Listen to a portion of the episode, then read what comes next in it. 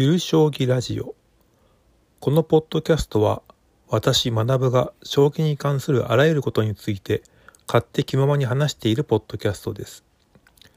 大変お行儀の良い内容になるように頑張っていますので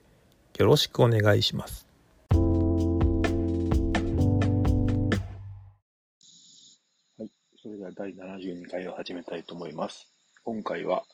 ライバルという存在についてお話ししようかと思います。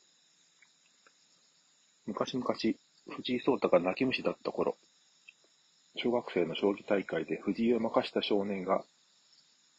今回、竜王戦の挑戦者に名乗りを上げることになりました。伊藤匠七段。竜王戦挑戦者決定戦3番勝負で奨励会時代から教わってきた永瀬王座に2連勝して挑戦者になりました。彼の誕生日は2002年10月10日で、現在20歳。挑戦を受ける藤井聡太竜王は2002年7月19日で21歳。第1局は10月6日7日なので、対局時点で両者の年齢の合計が41歳という大変フレッシュなタイトル戦です。いやー、藤井聡太はまあタイトルホルダーだし、今までの異常な成績を考えれば、この年齢でタイトル戦に出てくるというのはいいとしても、伊藤匠七段は頑張りましたよね。竜王戦は順位戦のように組み分けされ、これをランキング戦といい、トーナメント戦が行われます。1位もしくは2位が決勝トーナメントに参加することができます。上位に組み分けされている棋士であればあるほど、決勝トーナメントに参加しやすくなります。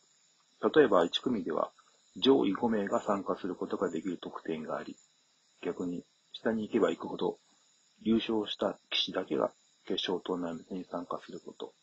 になります。伊藤匠は今季5組スタート。そして5連勝で優勝です。対戦相手を見ると、まあ、決勝の服部戦以外は余裕だったかもしれませんが、まあ、言うてもトーナメント戦なので、一回負ければまた来年になるので、まあ、厳しい戦いだったと言えましょう。そして、決勝トーナメントの相手も、各トーナメントを勝ち抜いてきた強豪ばかりが残っているわけで、まあ、大変だったわけですよね。対戦相手は、6組優勝の出口六段、4組優勝の大石七段、1組5位の広瀬八段、1組4位の丸山九段、そして1組優勝の稲葉八段だったわけですけれども、まあ、それぞれを破ります。広瀬八段、稲葉八段は A 級ですし、超強豪ですが、勝ちました。で、ここまでで竜王戦10連勝なわけですよ。うーん、書いててしんどいなぁと思わせますね。そして、3番勝負には、自分を鍛えてくれて、ある意味恩人である永瀬王座が出てきます。まあ、彼に2連勝。まあ、彼とは、実は、えー、プロになってからの対局でも負けなしという、なんか相性がいい相手みたいですね。で、合計12連勝して、挑戦権を得ることとなりました。竜王戦は下位からでも竜王位を狙え、対局額も高めの夢のある棋戦として知られており、まあ軽口でアマチュアでも理論上竜王になれるとか言われていますが、伊藤匠が倒してきた相手を見れば、そんなの机上の空論で吹き飛んでしまうような難易度でありますし、それを全てクリアしてきた伊藤匠の凄まじい強さを感じざるを得ません。まあ、それもそのはず、この記事を書いている8月26日時点で、えー、20, 勝2敗、9割超えの勝率です。まあ、そもそも伊藤匠の障害勝率も7割8分ある、超有料な若手であり、2021年度は勝率8割超え、45勝10敗で、まあ、デビュー以来、藤井が続けてきた年年間勝率1位。まあ、これが4年 ,4 年連続だったんですが、まあ、これを止めたこともある、えー、超強豪です。まあ、そんな伊藤七段ですが、自分の実力を引き上げてくれたのは、藤井聡太という存在であったと語っています。雄弁ではないけれど、ポツポツと語る姿は、そうね、まあ、いわゆる母性本能をくすぐるのではないかと思います。たっくんという愛称で男女問わず、騎士たちからも愛されていることからも、彼の人としての魅力も感じられます。まあ、将棋に関してなんですけれども、私が見た感じでは、かなり先進的な将棋を指します。藤井聡太の指し手を見た